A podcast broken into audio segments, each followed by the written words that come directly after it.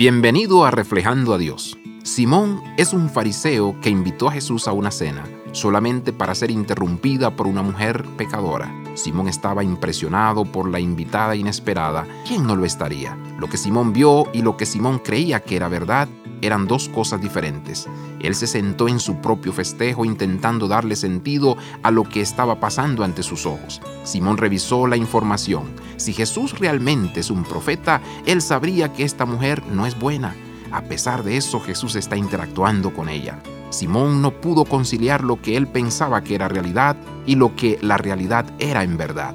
Él no pudo conciliar en su corazón que Jesús fuera un profeta y que Jesús aceptara, incluso perdonara a un pecador como lo era esta desvergonzada mujer. Cuando él sumó dos más dos, Simón no obtuvo cuatro.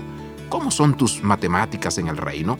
Lo que sabemos acerca de Dios y su reino no necesariamente son congruentes con la forma en la que Dios obra. Si permitimos que el Espíritu obre en y a través de nosotros, podremos ver a otros como Jesús y no como Simón lo hace. Abraza la vida de santidad.